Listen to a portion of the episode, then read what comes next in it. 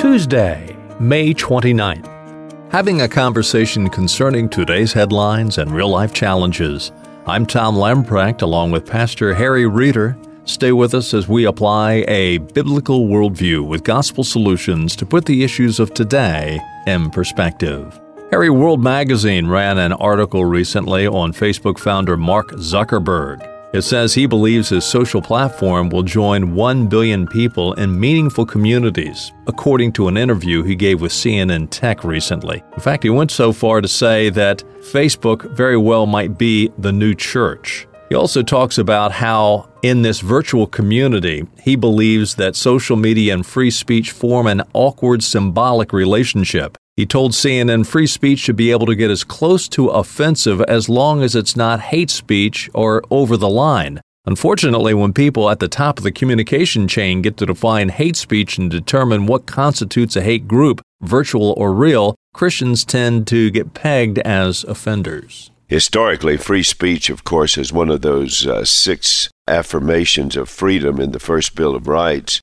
and it's been given a latitude that basically any speech is to be acceptable in the sense of if you're free to give it. It may be distasteful, it may be inappropriate, it may be hurtful, it may be all of those things, but the fact is is that some of our greatest ideas when they were first uttered were hurtful to a segment of people, but they needed to be put out there in order to have appropriate discussions in terms of what is valid, what is true. You have to have a free debate of ideas in a free society. Once you've determined that hate speech is no longer free speech, well, who determines what is hate speech? Up until now, the limitations have been the law. Any speech that violates the law or is promoting the violation of the law is speech that you are then accountable for and that can be punished. But free speech that's simply hurtful or coarse or inappropriate or any of that, we have determined that society can bring pressure to bear that you don't talk like that, but we do not curb free speech because the free exchange of ideas in a free society is so important. What he is proposing is there would be this marvelous new church, and the reason he calls this a new church is because his particular perspective on the church is that the church is a place where people develop community and relationship, and community and relationship requires speech, but we can't have hateful speech in this new community. Well, who's going to determine what is hateful? Well,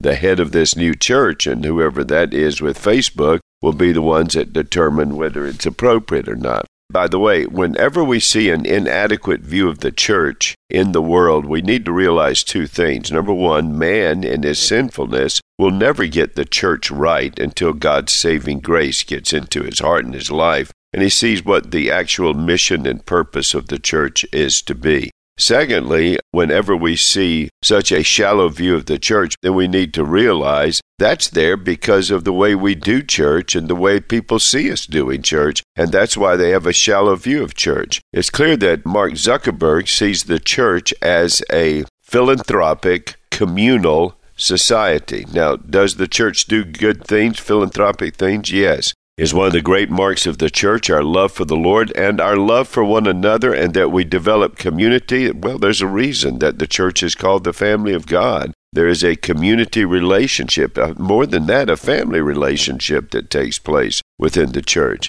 But that's not what the church is. The church is actually the people of God, a people who were not a people who have become the people of God because of the saving work of Jesus Christ in our heart and in our life. And He has drawn us to Himself and He has drawn us together in and for the purpose of knowing Him, loving Him, and serving Him. Now, in that, we develop our relationships that are productive, that are encouraging, that are honoring to the Lord and honoring to each other. But that is built on the dynamic of the church's mission, which is to declare the glory of God as creator, redeemer, and sustainer. So his view of what the church actually is, that something as such as a digital platform could actually be the church, is a declaration that we're not doing church very well for people to get that idea about the church itself. Individuals have started organizations that have grown up in our society, become quite the fan, quite the attraction, And it's not long before they have become, quote, the new church, and the church is dead. Therefore, let's put aside the church as this banal and antiquated organization that has no place in contemporary society. In fact, we have replaced it with this organization. And of course, Mr. Zuckerberg proposes Facebook is the latest in a long list of organizations that will replace the church and bury the church into its grave of antiquity. You know, it's really interesting how everyone keeps burying the church for millennia now. And interestingly, there's Jesus, and he stands there with the church alive and glorious and growing throughout the world, while these organizations actually are the organizations that end up getting buried and become irrelevant in society over a period of time as their newness, their faddishness fades away. But the church continues, so you hear the words of our Savior I will build my church, and the gates of hell shall not prevail against it. So if the church can withstand the assaults of the adversary Satan, if that is true, believe me, Jesus and the church will be able to sustain its existence gloriously and dynamically, even in the face of Facebook.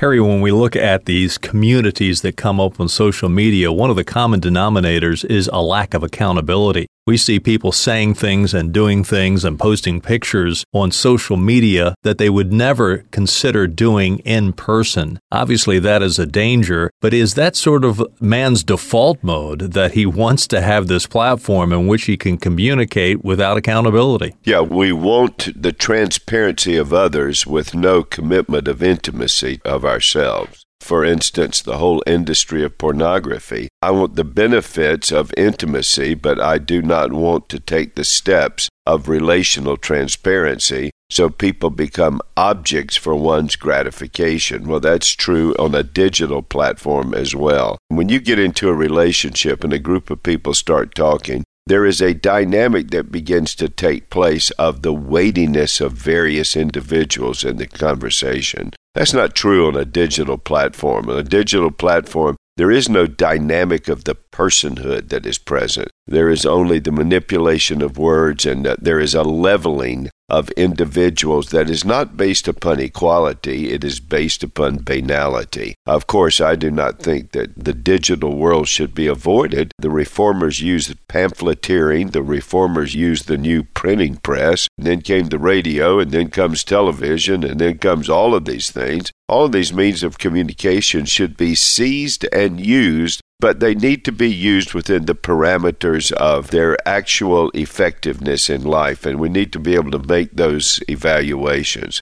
As one writer said years ago, Christianity is a religion that has a quote, cold message. In other words, it requires thoughtfulness. Most media mechanisms are require a hot message, sloganeering, bumper stickers. Christian theology just doesn't fit on bumper stickers. It requires communication that is consistently thoughtful and reflective. Preaching of the word will never be replaced by tweeting. The church will always be the place where we assemble face to face with each other. We will see each other, talk with each other, communicate with each other. That's why the scripture says we are the ecclesia, the assembled ones, the called together ones. Do not forsake the assembling of yourselves, as is the habit of some. Harry, your closing comments today are a good segue into what I want to talk about tomorrow. An article by John Stonestreet out of Breakpoint. Are our churches truly leaving a mark on people? He goes to a comment by New York Times columnist David Brooks talking about the thickness, saying, What's the difference between a job and a vocation? It is a thick institution, Brooks writes. And John Stonestreet goes on to say, Perhaps we need more thickness in the church. That's an interesting comment. We've said it using other metaphors, but I believe the comment by this well known columnist, David Brooks, deserves some treatment, and I believe they're actually onto something. We'll do that on Friday's edition of Today in Perspective. As we close out, let me encourage you to download our Briarwood app. It's yours free of charge. Go to your favorite app store, type in Briarwood PCA. You'll have access to audio, video, and written resources that will challenge your walk in Christ. Again, it's yours free of charge. We'll do stop by again tomorrow, Wednesday, as we continue our conversation and as we apply a biblical worldview to put the issues of today in perspective.